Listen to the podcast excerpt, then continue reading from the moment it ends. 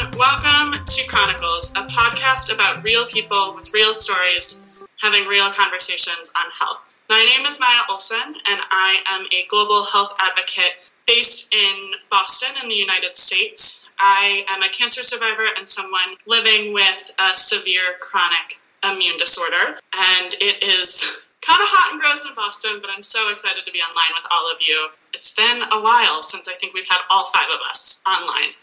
Hi everyone, this is Chantal Boysen. I'm a mental health advocate and I am connecting from Durban in South Africa. I also live with a mental illness and a lot of my advocacy is around that. I am an avid RuPaul Drag Race fan. I also wear a mask during COVID, and COVID is not a conspiracy. It's no pandemic, y'all. Zero pandemics going on over here. Hi, everyone. My name is Joab, and I'm an industrial engineer living with kidney transplant, and my advocacy centers around organ donation awareness, and that's, that's why I'm here talking about health and Uh, hoping to make it better for people living with N C Ds. But here in Kenya, it's actually really cold. We are in winter right now. So I'm in my sweats and my little Marvin, which is like a, a, a warm wool head thing. Hello, my name is Grace Katera. I'm from Kigali, Rwanda, and I am a lived experience mental health advocate. But more importantly, today, I am optimistic.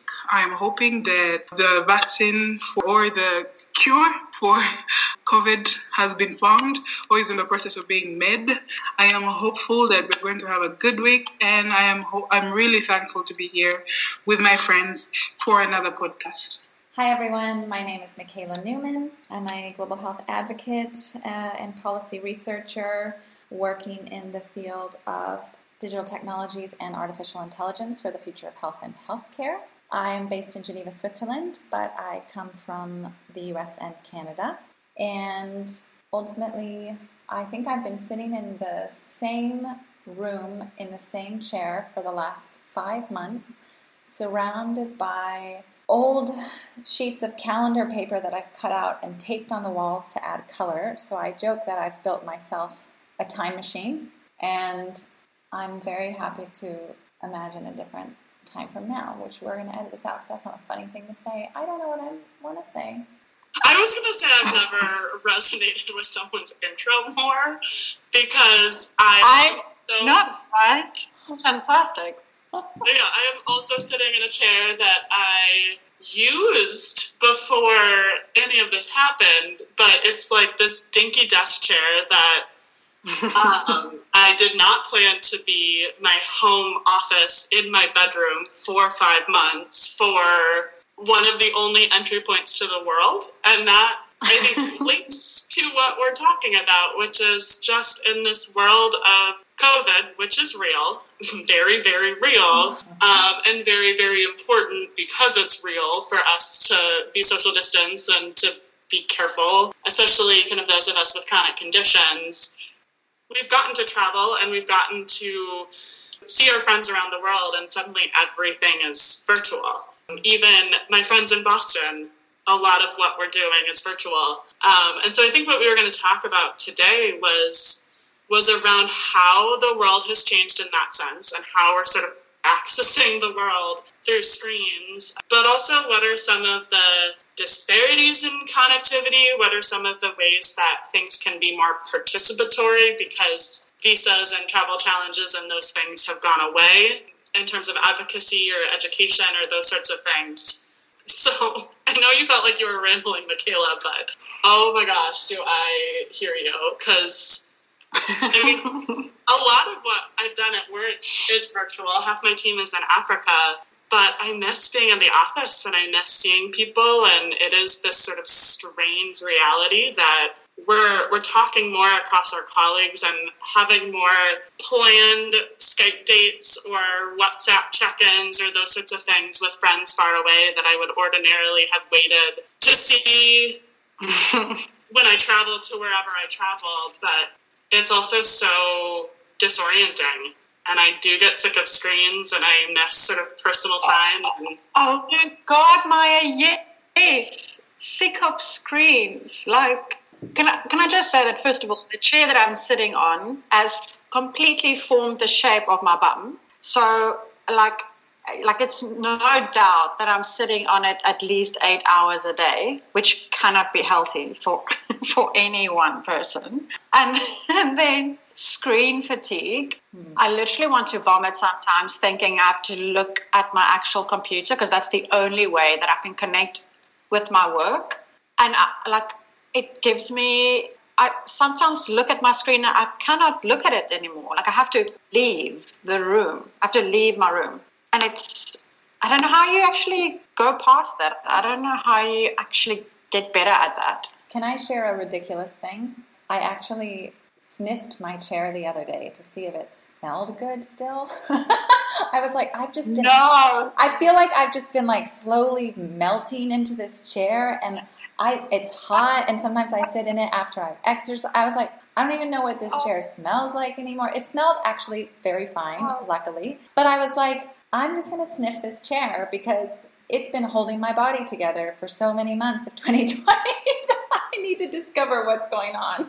That's insanity. I, I've never heard anyone smell a chair. Never.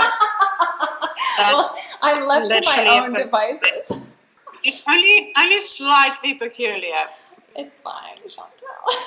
It's, it is absolutely fine, and we love you for that. But it is a little weird. I'm not going to lie. It's a little weird. But we still love you. I think for me, as I can resonate with all of you guys talking about being stuck in a room. So I live with my parents still, and uh, my older sister and our daughter are here with us. So it's my parents and my older sister and my niece. And that's helped quite a bit because I spend a lot of time in my room, obviously on my screen, on my computer, doing social media campaigns, and I'm always on Illustrator. I love Illustrator. I, I think the fact that it's art has helped me, but then I'm always working on campaigns to kind of engage people on content that I don't know if they're still ready to engage, because it's on uh, people living with entities, of course, and how to advocate for our rights during this time.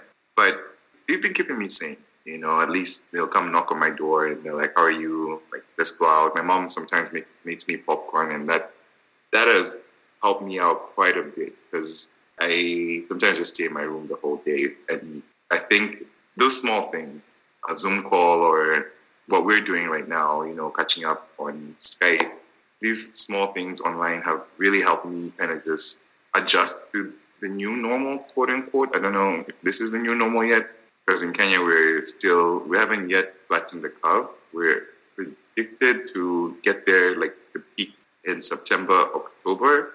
So the cases are still going up here. And we're kind of nervous trying to figure out what to do because now people are trying to go back to, to work because of the economy. And that's when cases are going up. Mm-hmm. So I try and stay in my room more. I try and stay in the house more. But it's it's it's a bit challenging. So I can I can resonate with everybody. You know, just the smallest things can, can make the biggest difference. But I've seen that taking breaks, I, I have an app that helps me take breaks from my computer, and that has been one of the things I would advise everyone to have. I think when you're on your computer, you can just kind of stay on your computer the whole time, but if you have an app that tells you, okay, it's been twenty-five minutes, it's been thirty minutes, maybe take a walk, maybe look outside, maybe go and grab some water, go to talk to some, you know, go talk to somebody. That's been one of my coping mechanisms. Uh, I need to do a better job of that. I used to sort of I used to walk to work, and then I used to walk with my dog a lot around the neighborhood. We'd go on like a couple of mile walk. And right now yeah. there's no commute to work. And then my dog has been sick, so she only walks a couple of blocks um, there and, and back. And so I'm only out with her for fifteen, twenty minutes. And I realized that that chunk of time, those hour walks, helped break up my day in a way that I have to recreate. And so I'm living with a roommate. We keep things pretty tight between the two of us. We don't have a ton of exposure, but I started, I've had a couple of friends that we've expanded our little, our little pod a little bit because they were also living alone, or we have porches that people, we can hang out outside six, more than six feet away, outdoor air, and just to see someone physically, like to see, to be in the same space as someone instead of on a screen. I think this spring and summer has, later spring, summer, when cases started going down in Massachusetts and we were able to come up with some of those safer solutions, just made a huge impact on on my mood and how I'm feeling. And Grace, I'd be curious about you. Yeah, um, it's interesting about what Joab said about staying in your room and like sort of getting online and stuff like that. I think even before, even before uh, pandemic, even before the quarantine, I spent a big amount, a big chunk of my time indoors uh, on social media. So this just feels like a continuation of what has already been a norm. And so I have to actively move myself uh, or motivate myself to get out and get some fresh air and speak to people and like actually be social. Another thing is that the more like actual work you get done, whether it be like social media campaigns or or like attending meetings or or writing something or writing a blog, the more satisfied you feel. I don't know what it is. It's like you feel productive and you feel good. So I'm actively trying to stop tying my happiness or my mood changes to uh, how much I can get done, done at work or how much I can get done in a day, so that on the weekends I don't feel so empty, you know? Or I feel like I need my work, or I feel I, like I need something to, to keep me occupied. I um, I'm spending my weekends now speaking to people, and I had a, a fantastic call with Chantal where we like had a, a like an hour long or hour and a half long conversation that did not include any work at all, and that felt refreshing to my brain. Yeah. And another thing is that uh, my sister and I have started Chloe Ting. She's on, on, on YouTube, and she has free workouts. And so we're trying to tie our mental health mm. to our ability to work out. I think that's healthier. Oh, and so, yay, Grace, I love that so much. She's hard. She's like, I, I was trying to, to go easy on myself, and my sister was like, listen, we need to feel good. We need to feel good. We deserve it. And so and so that's exactly what we're doing. We're strategizing today. We're like, okay, let, let's get done with this. And but also the ability to have someone to do something with, even though even though it's it's a little thing like a workout, is is such a blessing and something I don't think I'll ever take for granted again. Mm.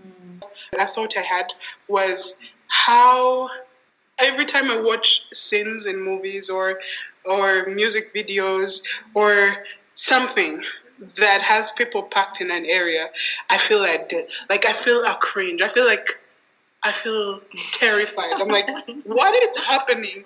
Why do I feel this? Why am I terrified for these people? This was pre-COVID. It's so interesting. It must be pre-COVID. Everything is yeah. going to be pre-COVID. I, I hear exactly what you're saying, Grace. And I promise you, I also completely relate to, and I actually really appreciate that she said, like how you're not going to tie your happiness to the your productivity for work, because I think that is that resonates so much with me as well, because I, I like, I'm an avid to-do list maker.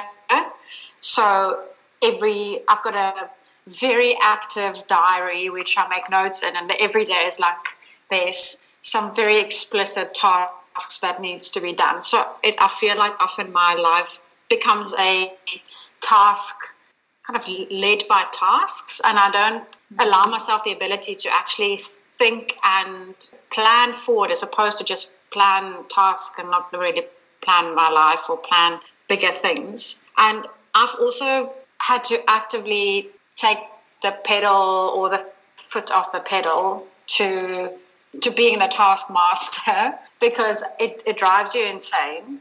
And, and also the other thing is, it is the strangest thing, because I live right by the ocean, right? And you'd think that living right by the ocean, I would be walking next to the ocean like every day, right? But I, it doesn't. Like, I cannot. It's the weirdest thing. I told my partner the other day, I think because I've been stuck in, in the house for the last five months, it's the it is the most difficult thing for me to actually put on my shoes and go outside and take, well, I'm going to go for a walk now. Because it feels like it's such an effort to either see other people or to just get the energy to go for a walk or to get the energy to get out of the house.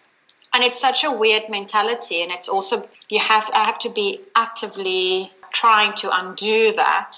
Because almost like you got comfortable with just being, sitting on this one chair behind this one screen and doing the same routine every day because that's what you feel comfortable in, and that's that's kind of that was your safe space. So it is kind of like rethinking what you know what is what are healthy things to do. And I still do stuff, like I still ride bicycle over the weekend, we do mountain biking, but that's also because my partner drags me out of bed, you know. He's like he's He's really good at that. He's really good at kind of like dragging me out of bed because I also do need that. It's difficult to get out of the funk. And I think it's slightly different for him because he's a um, healthcare professional, so he goes to hospital every day. So nothing much has changed in terms of his like daily life. So I think it's easier for him to adjust. I, I hear you, Gracie. You know, I have a question for you guys because um, since COVID, you know, the internet is an amazing thing because I subscribed to so many newsletters, and in one of the newsletters I subscribed to, there was a girl who was doing like ask and offer, so you could ask for a service or offer a service, and then the woman who ran the newsletter would try to facilitate connections. And I saw that a girl was offering five, or, or a woman rather, was offering five free coaching sessions, and I wrote and I said, oh, I'd be interested in the life coaching. Uh, because the theme was about uh, identifying your desire and having the courage to go for it. So I met with, I got connected with this coach and started meeting with her over quarantine. And she would always ask me, how do I feel in my body given everything? And and I don't know if you guys have been able to actually sink into how your body is responding to COVID. But I find that I've been so in my head that when she asked me that, I'm like, I don't feel my body. I don't, you know, she'll say, is there somewhere in your body, like in your chest or in your in your breath that feels tingly, or do you feel heavy, or do you feel light, or do you feel, and, and you know, it's so much easier to describe a feeling, frustrated, sad. But I think it's it's actually quite a challenge, for me at least, to tap into how my body has been responding to being in one place. Absolutely. I, for me, exercise was playing soccer, which is absolutely out. It was kind of hiking and doing outdoor sports stuff with groups of friends, which I can kind of do solo, but um, haven't wanted to sort of leave state borders all that often. There's different restrictions traveling across states right now, and all the good hiking is in New Hampshire, Maine, and so that's out. I think one of the things that's been so disorienting for me with COVID is it seems like we both have all of the time in the world and no time at all. Um, there's like lots of thinking and processing time, and I'm spending a lot of time sad and angry and upset and hopeful and thinking and just like in completely in my head by myself, just like thinking, thinking, thinking. And yet I feel like I'm also not processing anything. It, it's the same with, with exercise. I think all of the things that I was doing before, I'm just not. And so that's, that's the biggest one where I think about like, my legs hurt not because I'm using them, but because I'm not. Right. And that is a really weird feeling for me, being so active, and I, I wasn't paying as close attention to it until my dog got sick, mm-hmm. and now that I'm not even walking out with her every day, then suddenly it's like, ooh, I'm sitting in a, an apartment and not going anywhere, yeah. So I'm trying to figure out how to build that in. I really love what Grace was talking about, of like finding someone to exercise with. My friend Amy, who you guys all know, she's in Liberia, and her and a couple of her friends in Liberia who are staff at the hospital, they have been working with this personal trainer and are doing these like intense workouts four days a week, which is not anything that either any of them were that interested in before. But with COVID, it's been such a nice thing to kind of get out of the quarantine, go outside and like push yourself to do something that's not thinking or sitting on a screen or kind of talking about how the world has changed and, and all of the heaviness to that. This is where the internet is kind of fantastic, because I don't have a, a workout in-person buddy, but like Instagram Live has so many different fitness things. There's Fitness Blender, which is free on YouTube, and it's a husband and wife. I've just subscribed to the Tone It Up app, which had a twenty-one day challenge. So every morning I wake up and do that. I bought a jump rope. The, I think that having a trainer is great, but the internet also has your back on this one, or at least it has mine. Totally. And I, I've been going to go play wall soccer, which is sounds so lame, but it's, I just like, I go and I kick a ball against the wall of a school, and it's so nice because I could like hit out my stress against a wall. I'm not getting a ton of cardio, but like. Well, and I know one of the things we wanted to talk about today is not just what it's like to be in front of our screens or the activities that we're trying to introduce to be away from them, but also both the challenges of being hyper-connected and what that means during a pandemic where there's a lot of different information out there. Uh, and where we're trying to spread real news. Once again, COVID is real, but also what it means for the, you know, more than three point five billion people who are not connected and who are maybe still in that pre-COVID era of being unmasked in in really busy spaces uh, because they can't take the distance from one another and they don't have access to these materials, and they, they don't have an escape into the online world either. So I didn't know if that dichotomy or or if that subject is something we still wanted to discuss. Yeah, absolutely. I think things that, that has been coming up for me recently, in South Africa at least, there's been, schools have been opening and closing, and I think for children and for young people that's been incredibly difficult to navigate, and I think for parents it's been excruciating because, you know, parents have become teachers and counselors, and they also need to still be moms, and they they have to do all of these things, and they also need to still work and try and pay the bills. So it's an incredibly stressful time, and I think that children and young people are really going through a tough time. I think that's why, you know, we talk about being connected and we're talking about being online too much, but you know, the reality is that there are a lot of people and a lot of young people who don't have any connection to to the necessary means. And I think this is very evident when it comes to education and, you know, that the lack of education and how education had to be very responsive to to the state that, you know, that COVID presented us. And it's it's really difficult. It's difficult in countries where there are low resources. They, it's difficult in countries where connectivity isn't something that everyone has. There's a lot of inequality when it comes to accessibility of data, of the internet, basic technology. And that leaves children and young people with a major disadvantage, and it leaves them lagging behind.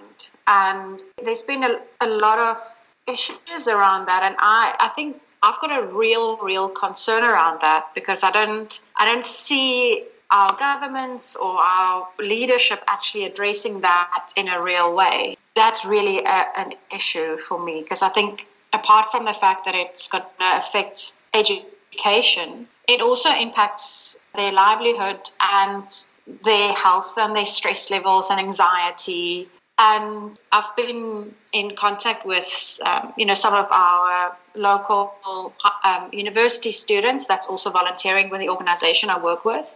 They're feeling very stressed out about all of this work that they get online. Uh, They they don't really know how to manage online content. They they were used to going to classes. They've not learned how to manage their time and their schedules in this way. And it's been incredibly stressful for, for young people. And I I think, you know, there's a case to be made for both ways. I think we, we certainly have, you know, Zoom fatigue and we have online fatigue, but there is also this real big disparity in a big chunk of young people who don't actually even have the basic access to the internet. Just just to add on to what you've said, Chantal, and also what Maya has said, you guys are alluding to the disruption of livelihoods, you know. And, you know, when Maya said that you, you'd commute to work, you had your own schedule, and rather a routine. And for me, coming from a country like Kenya, I've seen that COVID has disrupted our livelihoods. And for people who are, don't have resources to connect online or are not hyper-connected, as Michaela has had put it, it's led to a lot of young people just staying at home.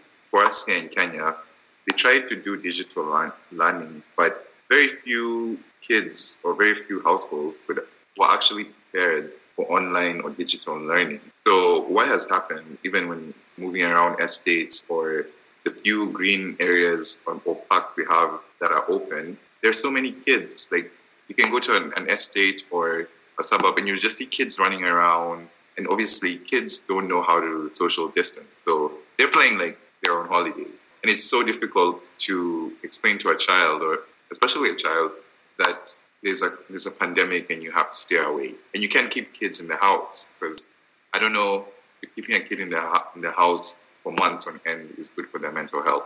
So parents have been left with a dilemma, especially parents who don't have green spaces, parents in lower income households. Their their kids are just roaming around playing like like normal, and the pandemic is, is raging. It's going on, you know. So it has created this very tricky dilemma for, for parents or households with, with young children. And we see it as we walk around, or I went to visit my friend and they're just kids playing everywhere. And one thing that I would I would say, coming from a country where the, there are a lot of people who are lower income, is when you go to those areas, you see people living their life like nothing is happening. Mm. And I can't say it's their fault, because their livelihoods cannot be disrupted the way, I guess, the global health community is telling us we need to disrupt our livelihoods in order to protect ourselves. So you can't tell someone who is dependent on their check day to day not to go to work for a week. It doesn't work like that. You know, that people are going to starve. So what immediately happened is a lot of the churches and community centers are reaching out for food relief. And that's what's been going on here, is that the communities have been trying to combat or to balance the effects of staying at home. But that wasn't enough. Even right now, we're, we're not on lockdown anymore. But when the lockdown was lifted, a lot of people left the city. People decide to go to the rural areas, because in, in the rural area, in the farm, you can go and buy food cheaper. You know, cheap food is cheaper in, in the rural areas. But in that, the exodus of people leaving the cities, the, the pandemic or COVID was higher in the city. In Nairobi, we have so many more cases every day, and it was contained when there was a lockdown. But now people are leaving and, and taking the virus with them. So mm-hmm. it's it's created this dynamic where I guess people have started believing that COVID is a myth. There's this narrative, would we rather die of hunger or from the virus? It's a very tricky dilemma to be in, because it's, it's either you die from hunger because you're not working and you can't afford, you know, something as basic as food, or you have money for food, but you might get the virus and possibly die from it. Mm-hmm. I, I agree, Joab. I, I can't agree with you more. And I think, I honestly think that's, that's sometimes, or a lot of the times, the, the kind of dilemma that when we are talking about global health that people really forget about. And I was part of a conversation recently at a global level, and they were trying to create very targeted approaches to kind of reduce receiving funding from certain organizations or certain companies um, that is seen as health hazardous or creating bad health. And I just felt like the way that it's been, the way that it's been approached was, I didn't feel like it was, um, I thought it was very narrow, narrow in a sense that we often don't think about the fact that, you know, people on the ground, honestly, they need to survive and they're trying to make a living. And unfortunately, some of these companies, and I'm not, uh, like, I'm not, for companies, and I'm not condoning any companies that, that are are creating bad products and creating bad employment practices. But I think I do think that you can't have a blanket approach to how people also earn a living unless you have an alternative. Because I think in a lot of communities, people are living hand to mouth and they make a dollar a day or something ridiculous. And there's no other alternative. Like it's the governments are corrupt. And I'm sorry to say that because like they literally just steal money and they don't spend it on their people.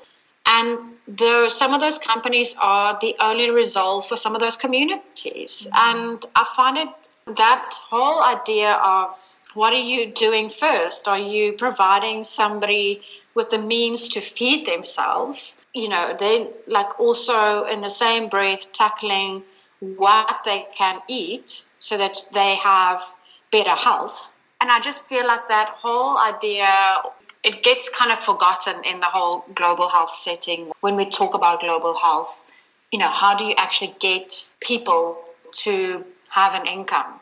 How do you get them to actually have sustainable employment? This is just something that came up recently, and I'm sure it has been discussed to a millionth degree. I just found it specifically in the in the discussions around N C Ds and a lot about the advocacy around N C Ds and how we want to tackle it on a global scale. I think for me that that part has been quite neglected mm. and in a way that we need to approach it. Well, I think to the points that you guys are raising, it has encouraged conversations around like universal basic income and what unemployment must be offered and extended to people during emergency circumstances like this. And I think, um, at least in countries like the U S, which are predominantly built on the hero individual or the nuclear family, there is a new consideration of the welfare state and what that means. And I think for each of us, there are different, like the U S is not really a great welfare state. There are good models of it. Uh, in Europe where we see that it, it works. But I do think it could lead to a stronger shift towards this thinking for these very reasons. It, I think it's a, a real call on on policymakers to look at, you know, the, the commitments that they've made to around the S D Gs and universal health coverage and the obstacles that so many of their populations face. And I think it's a decision of leaders to really look at whether or not they really want to put in the effort to create greater convergence, greater progress for everyone, which means taking different decisions, or if they are going to acknowledge that the decisions they are taking are leaving certain populations more marginalized and vulnerable than ever, and that includes with digital connectivity. And it's a real moment for, for decision makers. I, I, I tend to be more on the cynical side when it comes to leadership, going back and reviewing their commitments and stuff like that because of the continuous, I don't know if it's Chantal who gave an example of lived ex- people with lived experience spending a whole day in meetings with government officials. I, I feel like it's you, Chantal, who, who told this story. And then at the end of it, they, they you found out that they hadn't taken even one recommendation. Mm. And that's my thinking, at least around some African countries or some, or some of our communities, because our policy or decision makers leave a lot to be desired. Mm-hmm. And this comes in, in terms of, especially now, I, I, I tend not to talk very much about Rwanda because on the surface, everything everything seems fine and there's a little bit of a hold on information. So I don't know very much about what go, goes on internally, but I, I love to talk about Uganda. Uganda is one of those countries that looks like it's handling the the COVID crisis. It looks like they have it done. There's no community spread, at least there wasn't before today. And they've only had two people die, which is tragic, but in terms of the numbers that are out there, this is a phenomenal achievement, at least for four months. But when you look at, at the policies that are in, they are so anti-civil society. They are so anti-regular residents. It's, it's like they're doing everything in their power to make sure that people do not survive this pandemic. Um, for example, they stopped motors. And I think for motors, there's a way to do things rightly. Of course, they, they could increase the spread of the COVID crisis, but there's Rwanda has been doing it in a way that that looks feasible, right? But they have barred motors. boda bodas or motos mm. from working, and then they're giving them penalties or sometimes confiscating their motos without any promise of returning back. They've killed more people during curfew, in enforcing curfew, than have died during of the actual COVID situation. And then there's there's also, they because they they barred all vehicles from moving, there was an increase in maternal mortality from preventable conditions, like, you know, you know when they give birth. Um, there are some complications that come around. And then, you know, they praise people who, who have wheeled their loved ones in wheelbarrows almost about to die, saying, okay, so they're, we managed to take this to the hospital because we saw them move in a wheelbarrow. And you see this and you realize that if they can come up with so many anti-regular population policies that do not even talk about mental health, that do, have not yet even touched mental health. Imagine their commitment to actual support for mental health or actual support for people who, who are at risk. We have not even started to have that conversation. And so, I don't know, I, I feel I feel cynical, but in, on the other hand, I also see the the rise in Pan-Africanism or mutual aid or, you know, support between regular citizens. And, and that's that's a good thing to do. But I, I still feel the support of our policy or decision makers is sorely missing at a time like this. So much of what you're saying is so important. I think that line between despair and then hope around the activism and who's coming together, like everything, everything is exposed to COVID. Mm-hmm. And the interconnectedness of, we all are global health advocates, but I think we all intrinsically knew this, and there was lots of advocacy around poverty and social support and gender empowerment and, and all of those things, but something COVID has, has really revealed to everyone in such stark terms is you can't talk about health without talking about social protection or the economy or climate or racism or all of these things that you were mentioning, Grace and Chantal, and, and we're seeing We're seeing death by public policy. We are seeing the decisions that are being made by governments. You can track the death rates. You can track directly where things are being successful or not being successful. And those global inequities across countries, across populations within countries. I read over the weekend the the Poor People's Campaign, which is a report that was written in twenty eighteen, way before COVID. It was sort of reflecting on fifty years of, of Doctor Kang's Poor People's Campaign at, during the civil rights movement, which was trying to to merge the sort of interconnectedness of, of advocacy, advocacy network, the sort of interconnectedness between systemic racism, between poverty. And then this report fifty years later was trying to make the connection with, with climate and the environment. And so much of what governments do is uh, through policies that exploit those vulnerabilities and those inequities, everything gets worse for poor people. And I think you're seeing that with COVID, and that's so much cynicism and despair. And at the same time, I feel like there's this sort of people are are kind of banding together across the different constituencies in a way that I haven't seen, which... It's time. There's enough. There's enough that's messed up about this world, but there's this sort of through digital accessibility. I'm, I'm coming back, I promise. There is this opportunity for more participation if we do it right, if we actually listen to what people are saying, if we build not just getting people onto a Zoom call, but figuring out how to actually hear people's voices and translate that to recommendations. And you have a government that listens, great. A lot of people don't. So what are ways to, to push forward real change at lower levels of the government or in other directions?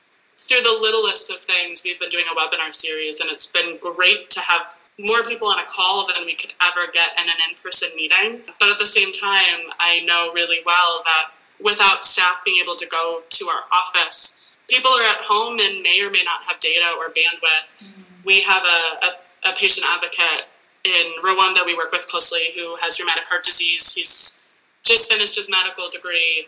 He hadn't been able to join a single webinar, but he's one of our most kind of engaged voices. And so to get him to, to be able to speak, we wired him money for data to be able to sort of jump onto, onto three G.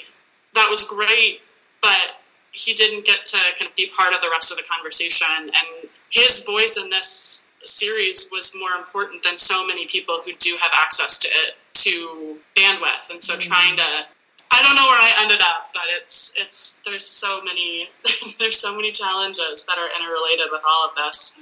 Yeah, Maya, I completely agree. And I, I, I wanted to add to that, because I think for me, something that has come up quite a lot in program development, especially when you are, you know, doing applications for funding and for grants, and there's been a lot of disruption of projects and programs on the ground and how it's being executed and implemented traditionally. And to almost ensure that all of the funding that goes towards some of these projects include a minimum of access to data, you know, funding towards data or funding towards giving the people access to be able to be online. So whether that is a specific portion going towards technology or towards just basic data, that that should, that should automatically form part of any program development. And I've certainly seen it now with the programs that we have had to rework and re-strategize in South Africa, and specifically with young people, and how we are doing our mental health interventions. And some of our projects have come to a complete halt, which has been really disruptive, um, just because the schools are closed and the teachers are completely inundated. They're overworked, stressed, and they don't know how to manage everything. Again, it's kind of reinforcing we have to really think or redesign how we do interventions, but we also need to we also need to make sure that people who are benefiting from the interventions actually have access to it too. Well, and Chantal, to, to add on that and to an earlier point that we made around education, is that where we improve access to connection and to technologies, we also need to make sure that there's digital literacy, and, and that that's kind of part of the program design as well, because to your earlier point, it takes a long time for someone to become comfortable with these tools. So once they're connected, it also becomes a question of how to distinguish good information from bad information. What are good news sources? Uh, how do you protect your identity online?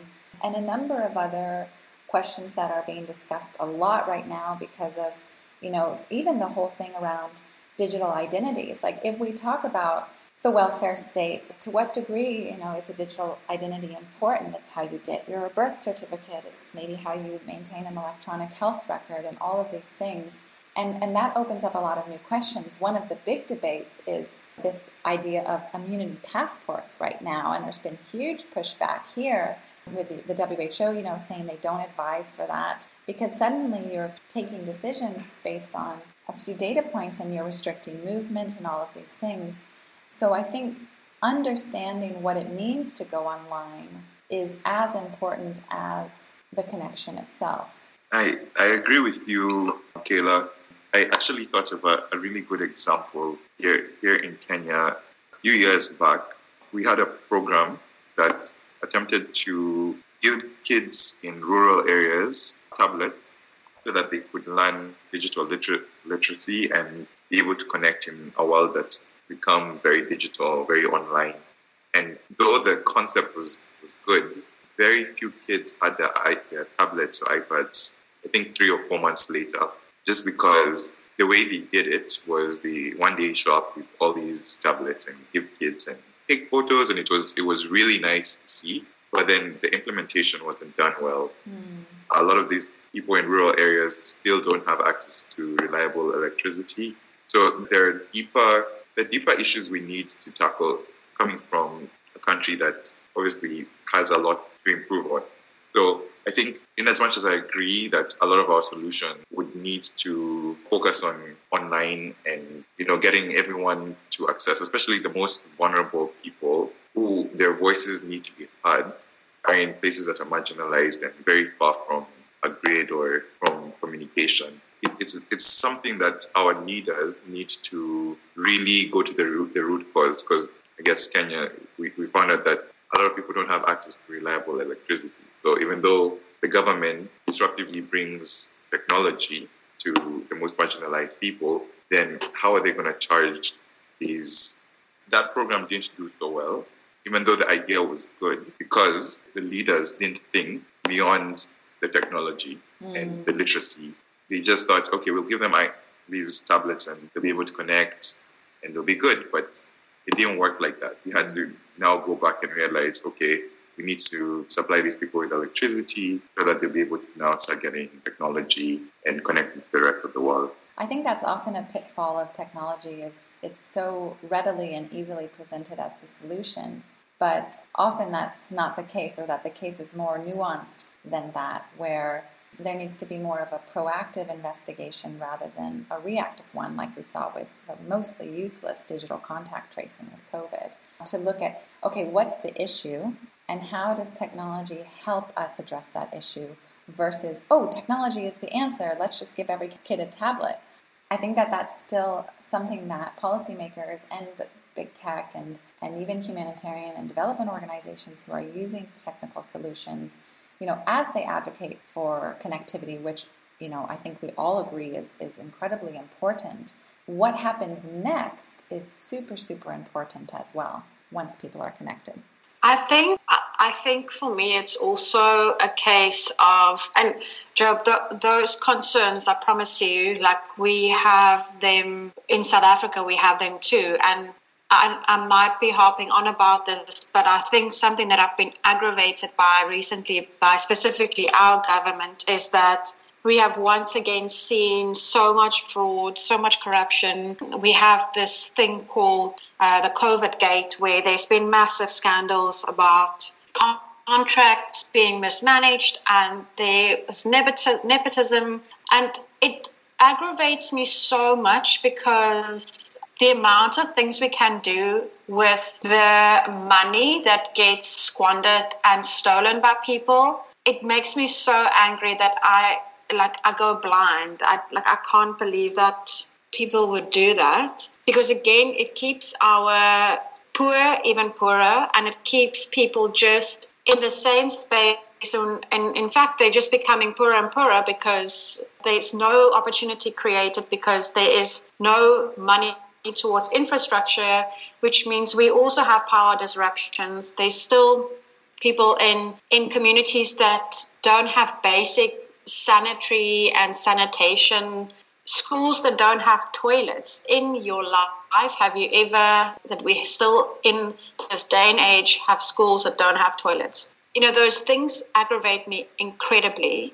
But I think for me, how I see, especially countries that don't have, that have these struggles versus countries who don't have those struggles, is that the development of our young people in terms of educational development and and being able to be connected to better opportunities and, and learning in a way that our world is geared towards, that that becomes incredibly and increasingly difficult, because it means that young people can't, in those settings, can't learn in a way that the world needs them to learn. Because the, the world is geared towards being digital and being online, and there's different jobs are now being created, and different ways of creating income is now being created. It's not just your traditional forms of careers that is that exist still. There are so many other nuanced careers that's being developed, and and jobs and opportunities. For me, the, the bigger picture here is that the less we are trying to fix the technology element, or not even high tech, it's basic access to the internet and to ba- basic forms of being able to learn and investigate things on your own on the internet, and also having access to something that is more accessible. That is how we're going to actually improve our education system, and how we're going to inc- increase and improve young people who come through our education system. Especially in this country, keep on talking about empowerment of young people, and, you know, you have to get them education. I'm like, but you're not giving them the right education. Mm. How are you empowering young people if you are not giving them the right education or the right tools to be educated? Because this Disparity, uh, it's just getting bigger and bigger and bigger. And I foresee a massive, like, it's just this heavy thing that I can see happening in the future. They'll just be lagging behind a lot. And our young people are not learning the skills that they need to be able to go into the future of this world. Or if, I mean, Michaela kind of referenced this before, if the information's incorrect. I I don't want to get into a, a whole partisan thing about the U S. I think anyone who knows me knows what, what side of, of U S politics I sit on. But there's a whole half of this country that's getting, where the whole threat of COVID is getting minimized in in what they're receiving through media, through the, through online. There's influencers who are having parties in L A that a lot of young people follow. Who like there's there's so many there's so many social elements to what's what's going on and the way that we're sharing information. That education and the pieces that you're talking about are so important, but then also the sort of social media aspect of the images, the influences, the information, whether it's verified, what's the political intent behind that information. There's such a polarization in the U S at baseline, but with COVID, there's such a polarization around who's taking it seriously. And I think, I don't know that it's exceptional to us, but the fact that public health information has become politicized is just, mm-hmm. it's un- it's unbelievable for us sitting in public health, but it's also just so frustrating. And so... It's also uh, impossible to manage with the resources we have. Big tech and other industry can put so many... or not even big tech, but the big tech that hosts these people who are, you know, anti-vaxxers or pandemic believers, you know. Organizations like the W H O do not have the resources to be doing all of this risk communication at this time. And it would take a lot of effort to start to combat this.